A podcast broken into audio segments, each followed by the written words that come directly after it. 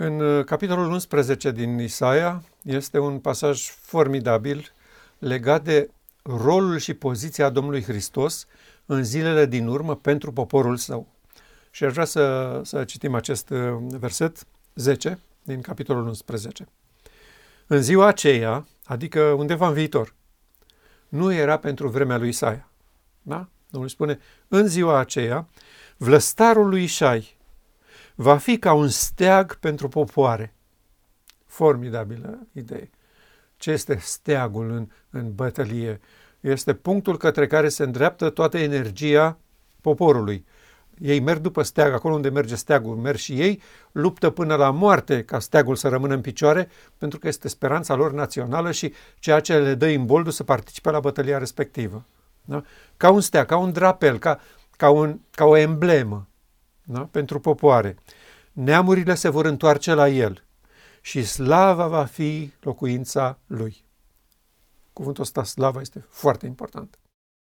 Ce este cu acest pasaj și de ce vreau să discutăm astăzi despre el? Încă de pe vremea lui Isaia, Domnul ne oferă această imagine despre timpul nostru și momentele imediat următoare din istorie. Când vlăstarul sau odrasla, asta e același cuvânt, înseamnă același lucru, da? un vlăstar ieșit din Ișai. Nu este un Dumnezeu venit din cer. Steagul și drapelul nostru este vlăstarul, odrasla lui Ișai. De ce a lui Ișai? Ne întrebăm noi. Ce treaba are Ișai în bătălia zilor din urmă? Ișai este de mult oase și urcele. Nici nu știm prea multe despre el. Și nici nu ne folosește. Uh, a ieșit din scenă. De ce avem o odrasla lui? Pentru că Domnul de atunci a vrut să clarifice, ca și prin Moise, ca și prin toți ceilalți proroci, că steagul popoarelor de pe planeta Pământ va fi din mijlocul tău, dintre frații tăi și nu venit din mari depărtări. Asta este o, o poziție nenegociabilă. Este vlăstarul sau odrasla lui Ișai. Cum spunea Pavel mai târziu, el a fost ridicat din spermatosul lui David după trup. De ce Ișai? De ce David? De ce neamul omenesc vor să spună? Domnilor, este vorba de, de sămânța neamului omenesc aici. Nu este vorba de un extraterestru care a venit și s-a prefăcut om sau care s-a transformat în om, dar el era tot Dumnezeu, dar se transformase în om. Dar identitatea lui, numele, poziția, mintea, toate sunt de Dumnezeu. Nu este așa. Omul Iisus Hristos, steagul popoarelor da? și capul familiei omenești vindecată, cea de-a doua omenire a celui de-al doilea Adam, este din sămânța lui David, din spermatosul lui David și este o drasla lui Șai, copilul lui. Când, ă, asta e o expresie folosită des ă, la țară și ă, în trecut. Eu chiar am apucat perioada asta când despre un copil se, se spune așa, cine este Ionel? Păi e o drasla lui Cutare, prietenul meu. Da? O drasla lui, copilul lui. Nu? E, Iisus Hristos este o drasla lui Șai. Nu este o drasla lui Dumnezeu. Da? Este o drasla lui Șai pe planeta Pământ. Toți suntem copiii lui Dumnezeu, că El a creat rasa umană. Dar vlăstarul lui Ișai este Fiul lui Dumnezeu pe baza spiței de neam până la Adam. Așa este el, Fiul lui Dumnezeu. Dar, dincolo de asta, el este o drasla lui Ișai, care a acceptat că el este o locuință a lui Dumnezeu prin Duhul. Și interesant, uh, va fi ca un steag pentru popoare prototipul de care discutăm noi. Da? Termenul aici asta a fost, nu aveau altul pe vremea aia.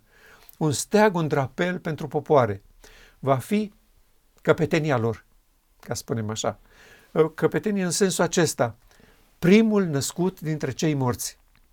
Dintr-o rasă de oameni lipsiți de legea Duhului de viață în Hristos, deci morți în greșeli și păcate, Dumnezeu a înviat pe primul dintre ei nu a adus pe cineva viu deja, gata viu. Nu? A înviat pe unul dintre ei. De aia se spune despre Hristos că este cel din tâi înviat dintre cei morți. Dumnezeu a înviat un membru al rasei umane al lui Adam și de aceea el este o drasla lui Ișai. Este de aici, dintre noi, ridicat din mijlocul tău, dintre frații tăi. Și acum, neamurile se vor întoarce la el și slava va fi locuința lui. Formidabil. Readucerea slavei pe planeta Pământ. Uh, îmi răsună paralelele. Sora White. Acesta este începutul luminii îngerului, ai cărui slavă va umple tot pământul. Uh, și oamenii în general și închipuie că dintr-o dată o lumină orbitoare în univers, slava șechinei adusă din nou în inim de carne, care îi va face pe uh, posesorii acestei slave să trăiască în neprihănire ca și Hristos. Asta este slavă. Cu, cu așa ceva va fi luminat pământul. Cu oameni din orice neam, seminție, limbă și popor, care au devenit locuințe a lui Dumnezeu prin Duhul. Și uh, Pavel spunea despre noi, că cei cărora ni s-a încreditat această comoară formidabilă, că noi am fost chemați să propovăduim această împăcare. Și împăcarea în ce constă, explica Pavel? Că Dumnezeu era în Hristos împăcând lumea cu sine. Adică Hristos era reprezentantul lumii, odrasta lui Ișai, și Dumnezeu prin Duhul Sfânt a venit și a locuit în el, a amestecat incredibil și greu de explicat în cuvinte natura familiei umane a odraslei lui Ișai cu natura divină a Duhului Sfânt și a apărut omul fără pată, zbârcitură sau ceva de felul acesta, începătorul unei noi rase umane, steagul, drapelul popoarelor. Și interesant, neamurile vor veni. Întrebarea mea este, la Odiseea de ce nu vrea să vină? De ce nu-i trebuie drapelul acesta care va fi al popoarelor? De ce nu recunoaște că omul Iisus Hristos, Mântuitorul omenirii, este o la lui Șai? De ce se luptă să-i convingă pe oameni că el nu este o la lui Șai? Isaia a spus aici adevărul adevărat. Steagul, drapelul ultimei generații va fi o drasla lui Ișai, adică băiatul familiei omenești. Căci un copil ni s-a născut, nouă, rasei umane, un fiu ni s-a dat, nouă, rasei umane, și îl vom numi Emanuel, adică Dumnezeu cu noi. cu noi.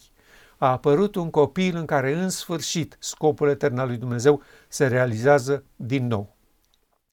Generații întregi ale poporului sfânt nu au înțeles cine urmează să fie Mesia și când a venit cine este Mesia și după ce a plecat cine a fost Mesia.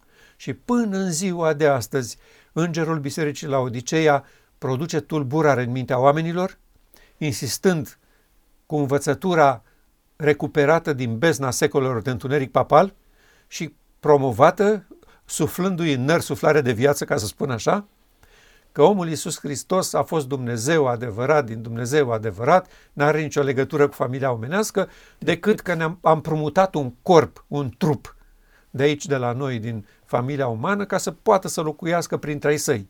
Dar nu era el membru al familiei umane și, prin urmare, nu trebuie să vă uitați la el când e vorba despre biruință asupra păcatului. Că el era Dumnezeu, nu putea să păcătuiască. Nu vă comparați voi cu el. Dar voi sunteți acceptați așa cum sunteți. Stați așa păcătoși ca să fost îndreptățiți. Nu mai trebuie nimic. Orice altceva afară de îndreptățire este anatema. Rămâneți așa. Asta spune satana omenirii.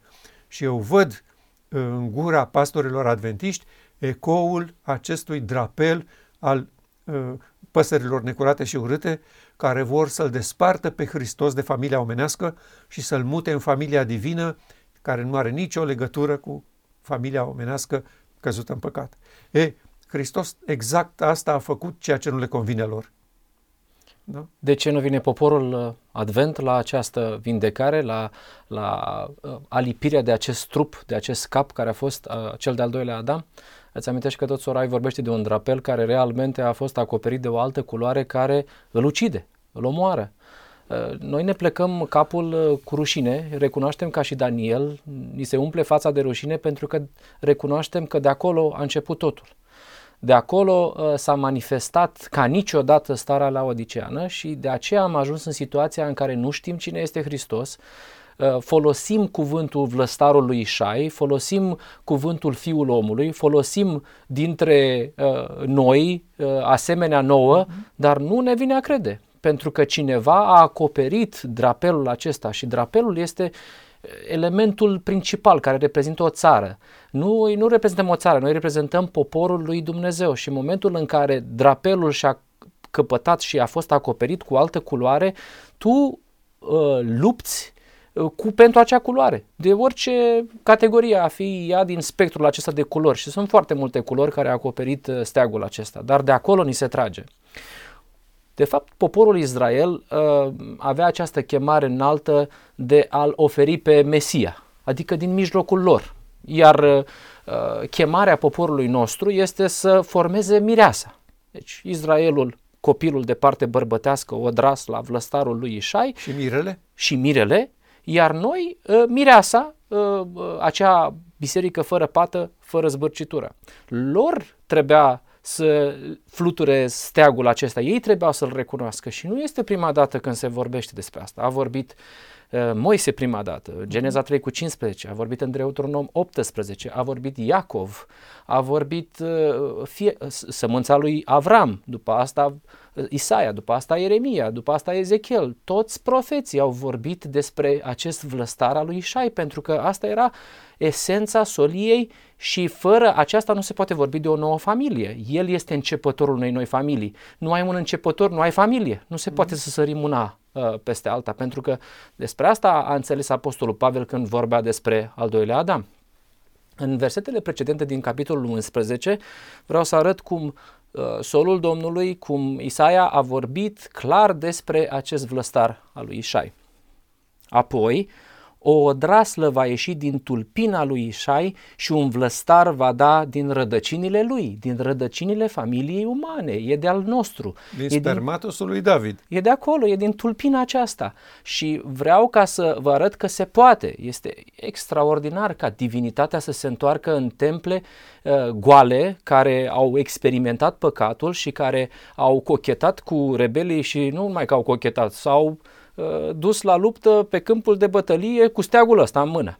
Și Domnul le spune, eu cu voi am vrut să fac asta. Și primul care uh, a fost uh, înviat dintre cei morți a fost acest Isus Hristos, omul Isus Hristos care s-a declarat extrem de bucuros că el poate să fie un templu și că nu se simte absolut deloc controlat și stopat către divinitate așa cum promisese heruvimul acoperitor.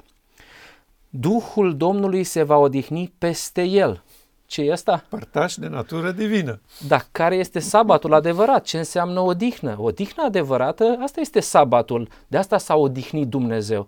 Asta a fost uh, oferta pe care a dat-o cerul după scopul etern al lui Dumnezeu. Asta înseamnă că Dumnezeu s-a odihnit când a fost pe primul, în primul Adam. Dar peste el se odihnea, peste el și-a găsit pace, peste el uh, și-a găsit locuința de drept iar uh, locuitorul sau templul acesta a spus foarte clar doresc aceasta, îmi place să fiu locuit de prezența ta și doresc să serbăm acest uh, sabat veșnic. Și încă ceva, și legea ta este în străfundul inimii mele. Adică sistemul de operare divin a fost instalat în templul inimii mele. Aceasta este explicația pentru care eu trăiesc fără păcat. Reiau, Duhul Domnului se va odihni peste el, Duh de înțelepciune și de pricepere, Duh de sfat și de tărie, Duh de cunoștință și de frică de Domnul. Nu e vorba de niște componente izolate mai cu tărie, mai cu dragoste, mai cu dreptate, ci e vorba de sistemul de operare divin. Înseamnă neprihănirea, conectarea la neprihănire. Și în momentul în care există prezența șechinei, a slavei de care ai vorbit, toate acestea vin în mod instantaneu, vin în mod normal. Ai rupt, ai alungat sistemul de operare, intri în despărțirea de Dumnezeu. Asta e natura păcatului și automat urmează consecințele îndepărtării de Dumnezeu. Hristos a fost prototipul, vlăstarul lui Ișai plăcerea lui va fi frica de Domnul. Îți amintește în evrei? El a iubit neprihănirea și a urât nelegiuirea. Asta a fost plăcerea lui. Uh, uh, Domnul nu-și cheamă uh, familia omenească la un sistem de operare că vrea, că nu vrea, eu sunt Domnul și eu îl instalez peste voi. Nu, el spune, îți face plăcere, dorești să operezi această uh, schimbare, vindecare, să pun sistemul de operare în cazul familiei umane, că familia umană s-a despărțit. Vrei să ai parte de această vindecare? Iar în cazul familiilor sale, el a întrebat pe fiecare în sensul acesta, vă place? Asta înseamnă un agent moral liber. Plăcerea lui va fi frica de Domnul, nu va judeca după înfățișare, nici nu va hotărâ după cele auzite, ci va judeca pe cei săraci cu dreptate și va hotărâ cu nepărtinire asupra nenorociților țării. Va lovi pământul cu toiagul cuvântului lui și cu suflarea buzelor lui va omorâ pe cel rău. Cam ce ar vrea să spună versetul acesta? Cu cuvântul lui va umple pământul și îl va lovi. Asta spune clar aici, evident. Care este cuvântul Domnului? Este verbul. Dumnezeu a zis și s-a făcut. Acest zis este esența sistemului de operare divin. Creator. Absolut, absolut. Și uh, pământul va fi luminat de slava lui Dumnezeu și, spunea Ieremia, va fi acoperit de slava Domnului, de acest cuvânt cu care va lovi Domnul pământul, precum este pământul acoperit de ape. Da? Și nimeni nu va mai zice cunoaște pe Domnul, că toți mă vor cunoaște de la cel mai mic până la cel mai mare. Asta e lovitura asta. Uh, oamenii și închipă că Dumnezeu va interveni cu bățul. Nu, cu cuvântul lui. El vindecă națiunile prin expresia voinței lui. Acesta este cuvântul pe care l-a trimis Dumnezeu către planeta Pământ. V-am trimis vindecare, v-am trimis tămăduire. Soarele neprihănirii nu vine cu sabia, vine cu tămăduire sub aripile lui. Cine a fost cu sabia mai înainte ca să necesite tămăduire? Stăpânitorii acestei lumi. Uh, noi am citit uh, Ezechiel și Isaia și acolo uh, profeții spun amândoi, la fel de clar, că acest om dărâma cetățile, nu dădea drumul prinșilor lui de război, zguduia pământul da? și făcea prăpăt printre oameni. Soarele neprihănirii nu face același lucru. Nu este din categoria asta a nimicitorilor. Soarele neprihănirii aduce tămăduire. Neprihănirea aduce vindecare. Ă, asta este slava și cuvântul cu care Domnul va lovi pământul în generația noastră. Ce categorii de oameni sunt invitați? Orice categorie. Cei flămânzi și însetați, cei nenorociți, cei orfani, ă, cei fără bărbat, în sensul că le lipsește mirele, adică din orice neam, din orice seminție, din orice norod. Uh, Domnul își dorește vindecarea nu numai a națiunii poporului Israel, își dorește nați- uh, vindecarea rasei umane. Mm-hmm. Și asta a fost în alta chemare a poporului evreu. A fost uh, chemarea de a opera uh, vindecarea în, în familia, în prietenii lui Dumnezeu, pentru ca ei să devină o lumină pentru neam, niște ambasadori ai neprihănirii lui Hristos în care avea să se uh, experimenteze Ezechiel 36. Și astfel deveneau capul și nu coada, adică purtătorii de, de lumină către bezna neamurilor. Asta este cea mai onorabilă poziție care poate fi obținută de cineva pe planeta Pământ să duci vestea bună a neprihănirii lui Hristos neamurilor care nu știu de ea, dar abia o așteaptă. Toți ar vrea să trăiască în înțelegere, în pace, în frumusețe, să se termine cu hoția, cu minciuna. Tu vezi ce campanii sunt în media acum împotriva hoților, tâlharilor din guverne și a, a mincinoșilor și cum se fac demonstrații, jos cu minciuna. La nivel mondial. Strigă peste tot, corupția ucide, corupția ucide. Așa este. Lumea este coruptă și ar, ar vrea cu disperare să vadă în fruntea națiunilor lor oameni integri care fac dreptate, care trăiesc în neprihănire și în frumusețe. Ei, poporul lui Dumnezeu la asta a fost chemat. Israel la asta a fost chemat. Prin exemplu personal, voi fi sfințit în voi sub ochii lor, neamurile să vadă frumusețea sistemului de operare divin, să vadă ce frumusețe aduce vlăstarul lui Ișai. Iar uh, poporul din care a ieșit vlăstarul lui Ișai a fost exact de andoasele. O permanentă demonstrație despre ce nu trebuie să se întâmple pe planeta Pământ. Până când Domnul, uh, săturat și, și scârbit de ceea ce vede, a zis s-a încheiat orice legătură între noi. În anul 34 contractul s-a rupt. Și ei continuă și asta să creadă că uh, contractul funcționează. Nu, în momentul când l-au omorât pe Ștefan, s-a terminat cu, cu ei ca națiune aleasă. Și acum Dumnezeu așteaptă dintre neamuri, din toate neamurile, să obțină un popor prin care să fie sfințit în voi sub ochii lor. Ultimul verset pe care vreau să-l citesc, versetul 5. Foarte frumos. Neprihănirea va fi brâul coapselor sale și credincioșia brâul mijlocului său. Este o exprimare veche a profeților care vorbește despre ceea ce însemna neprihănirea cu adevărat, adică locuirea divinului în, în, în uman. Uh, foarte frumos.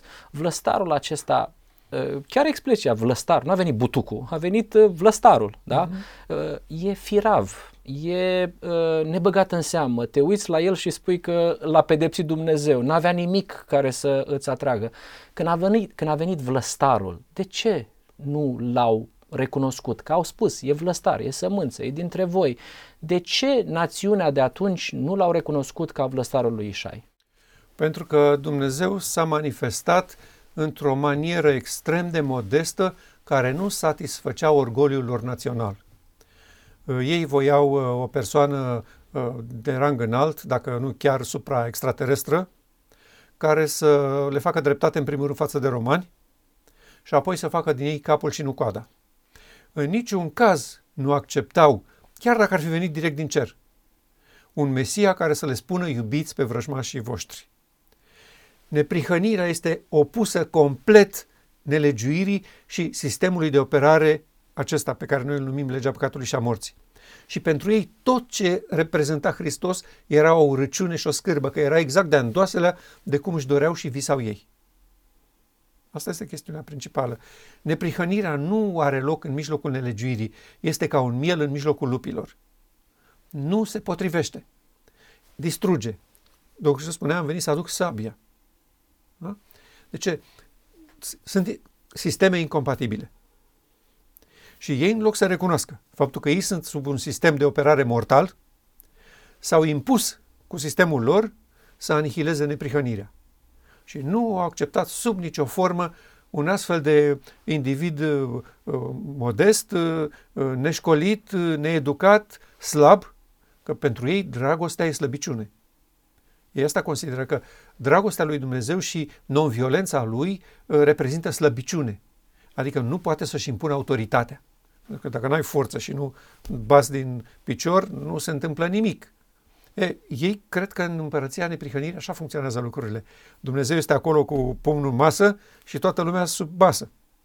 Nu, nu este așa. Dragostea este jerfitoare, este dispusă să piardă ea decât să piardă celălalt, este sub, uh, dispusă să accepte totul, să creadă totul, să suporte nebuniile din jur. Așa e neprihănirea vulnerabilă, sensibilă și delicată.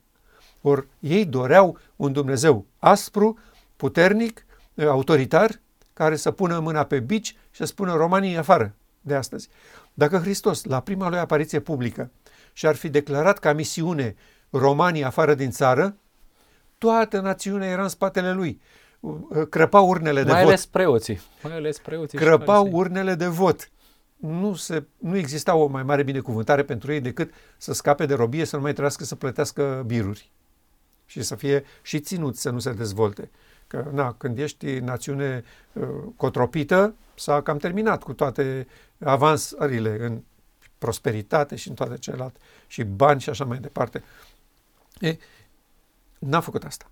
El a venit după principiul, am venit să-mi dau viața pentru prietenii mei, uh, iubiții pe romani, iubiții pe păgâni, iubiții pe vameși, pe vameși, pe vameși să iubim. Pentru ei suna absolut strident la, la ureche tot ceea ce promitea acest vlăstar al lui Ișai, care odată se va vedea, va deveni drapelul neamurilor. Și uh, noi ne bucurăm în această veste bună. Noi deja l-am acceptat ca drapel al nostru, deja am acceptat că el este al doilea Adam, Deja am acceptat că El este începătorul unei noi familii umane care ajungem în sânul divinității acceptând părtășia de natură divină, așa cum spunea Sora White într-un faimos eh, paragraf. Eh, toate aceste lucruri sunt deja înțelese și acceptate de cei care au spus bun venit soliei neprihănirii lui Hristos. Eh, deplângem faptul că cei care au privit-o cu suspiciune sunt departe de toate aceste realități și sunt pe față declarați dușmania ei. Vreau să mai fac o mică referire la cuvintele din versetul 10, din capitolul 11. În ziua aceea, hmm. spune Domnul, observ la toți prorocii și la toată descrierea spirituală a vremurilor, că toate lucrurile se întâmplă undeva în viitor și nu în prezentul lor? Da, așa este. Noi suntem acuzați că împingem, împingem Undeva. revenirea lui Hristos în viitor cu jucăria asta, cu nunta mielului și cu ziua ispășirii pentru cei vii și că uh, o să fie o dată, nu e acum biruința, biruința o să fie o dată. Și cu tot poporul, bine. Da. Eu vreau să atrag atenția acestor scumpi frați că totdeauna Dumnezeu a vorbit așa pentru că nu s-a putut atunci. Nu pentru că El a vrut în ziua aceea și nu azi ci pentru că el a văzut că doar în ziua aceea se va putea. Astăzi noi spunem același lucru. Dacă ar fi după dorința și după sufletul nostru, nunta mielului trebuia să se întâmple ieri, nu azi. Nu o împingem mâine. Necredința voastră, opoziția voastră, bătălia voastră împotriva acestei solii o împinge în mâine, în poi mâine la infinit. Și aveți și argumente ca să o ducă bine și nepoții noștri. Dacă martorul credincios uh, se află undeva cu claritate în biserica a șaptea, în biserica la Odisea, este că se află la ușă. Deci nu este în templul bisericii sale, nu este primit, este un oaspete nepoftit, este un oaspete pe care îl considerăm pretențios și nu numai că stă la ușă, dar închidem ușa în nas și îi spunem să stea acolo liniștit că nouă ne place să lucreze mijlocirea pentru că, într-un fel sau altul, ispășirea s-a cam rezolvat la cruce și că stăm bine și că nu ne trebuie ofertele lui, că alea sunt toate daruri ale marii zile, ale ispășirii ce ne oferă acolo în Apocalips, capitolul 7. Uh, noi îl ținem. Da, el și dacă ar fi fost să distrugă ușa aia, o distrugea imediat sau o, e o dărâma de acolo, dar nu e vorba despre vreo decizie sau vreun decret al cerului în care se distrugă ușa. El bate la ușă, el nu invadează ființa umană și colectivul poporului său, ci le spune, eu sunt vlăstarul acela, uh, ați văzut ce s-a întâmplat cu poporul care nu m-a recunoscut și eu bat la inima denominațională, la inima bisericii voastre. Am bătut la uh, îngerul bisericii, uh, nu m-au recunoscut și m-au dat deoparte. Apropo de aceasta, în Daniel capitolul 9 se vorbește despre neprihănirea veșnică. Uh, capitolul 11 din Isaia vorbește despre uh, neprihănirea care caracteriza uh, acest vlăstar al lui Ișai. Anul 34, că l-ai adus în discuție. La anul 34 au trecut mulți ani, a trebuit să spună Domnul cu durere că Domnul nu ar fi dorit niciodată ca 2300 de seri și dimineți să treacă. I-a spus cam așa lui Daniel, nu am pe nimeni, Daniel. 2300 de seri și dimineți vom sta aici, aleșinat săracul Daniel, era aproape să moară când și-a dat seama cam în ce situație se află poporul lui Dumnezeu. Am ajuns în anul 1844.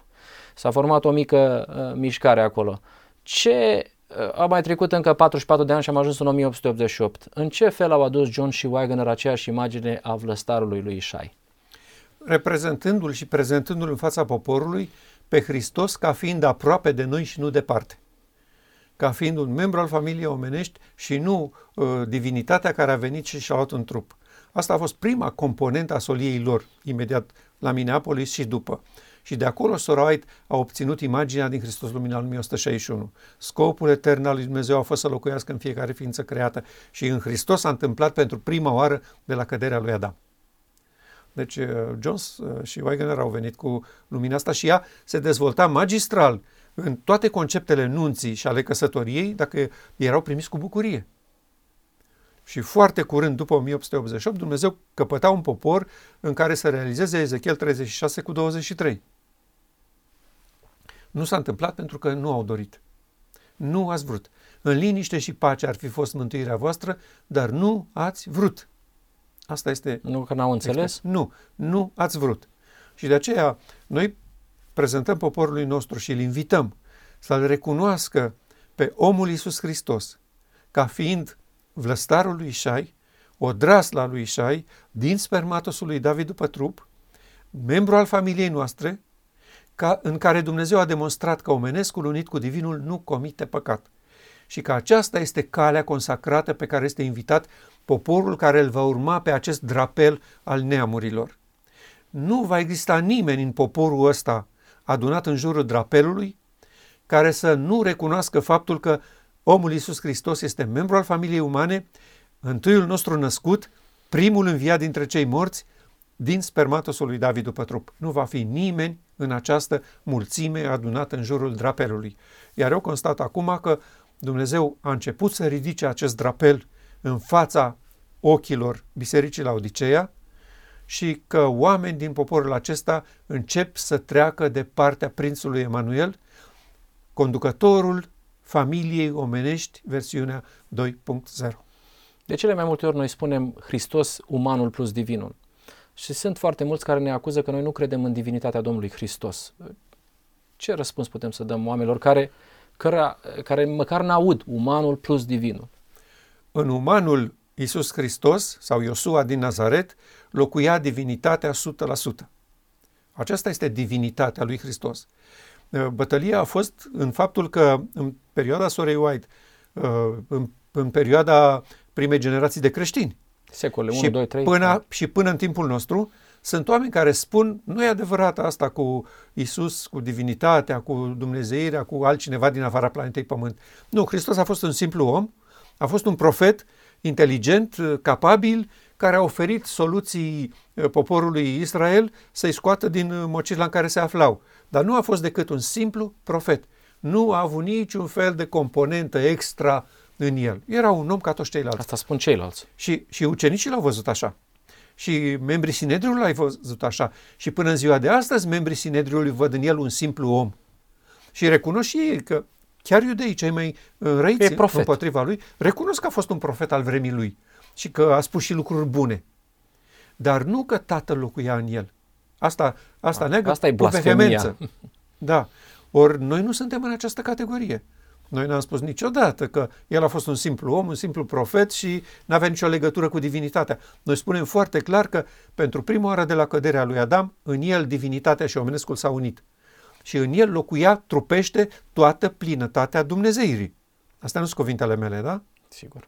Bun, dacă locuia trupește toată plinătatea Dumnezeirii, atunci divinitatea lui este dincolo de orice discuție. Preexistentă și Dincolo divină. de orice discuție este din veșnicii, n-are început, nu va avea sfârșit. Toate lucrurile recunoaștem fără niciun fel de ezitare lucrul ăsta. Din contră, noi suntem complet împotriva celor care spun că Hristos a fost un simplu om. Noi luptăm împotriva acestei idei pentru că ea desfințează principiul sanctuarului și exemplul pentru vindecarea poporului lui Dumnezeu. Dar și ideea că Isus este a doua persoană a Dumnezeirii și și-a luat un singur, un simplu trup și împotriva Absolut. la aceasta. Absolut. Nici cu asta nu suntem de acord. Tocmai de asta. Pentru că el este odrasla lui Ișai în care Dumnezeu a venit să locuiască. Locuințele lui Dumnezeu din univers, de la Serafimul Luminos și Sfânt până la om, sunt temple. Goale sau pline. Pot să decide dacă vor să fie pline cu divinitatea sau goale. Asta e decizia. Lucifer și colegii lui au decis să fie goale. Adam și Eva au decis că trebuie să fie goale. Dumnezeu zice, muriți. Și omul Iisus Hristos a demonstrat că atunci când templul se umple, persoana respectivă trăiește în neprihănire, în frumusețe, în dragoste, în respect, tot ceea ce își dorește o ființă omenească. Ăsta este steagul și drapelul nostru. Sămânța, odrasla, vlăstarul lui Șai.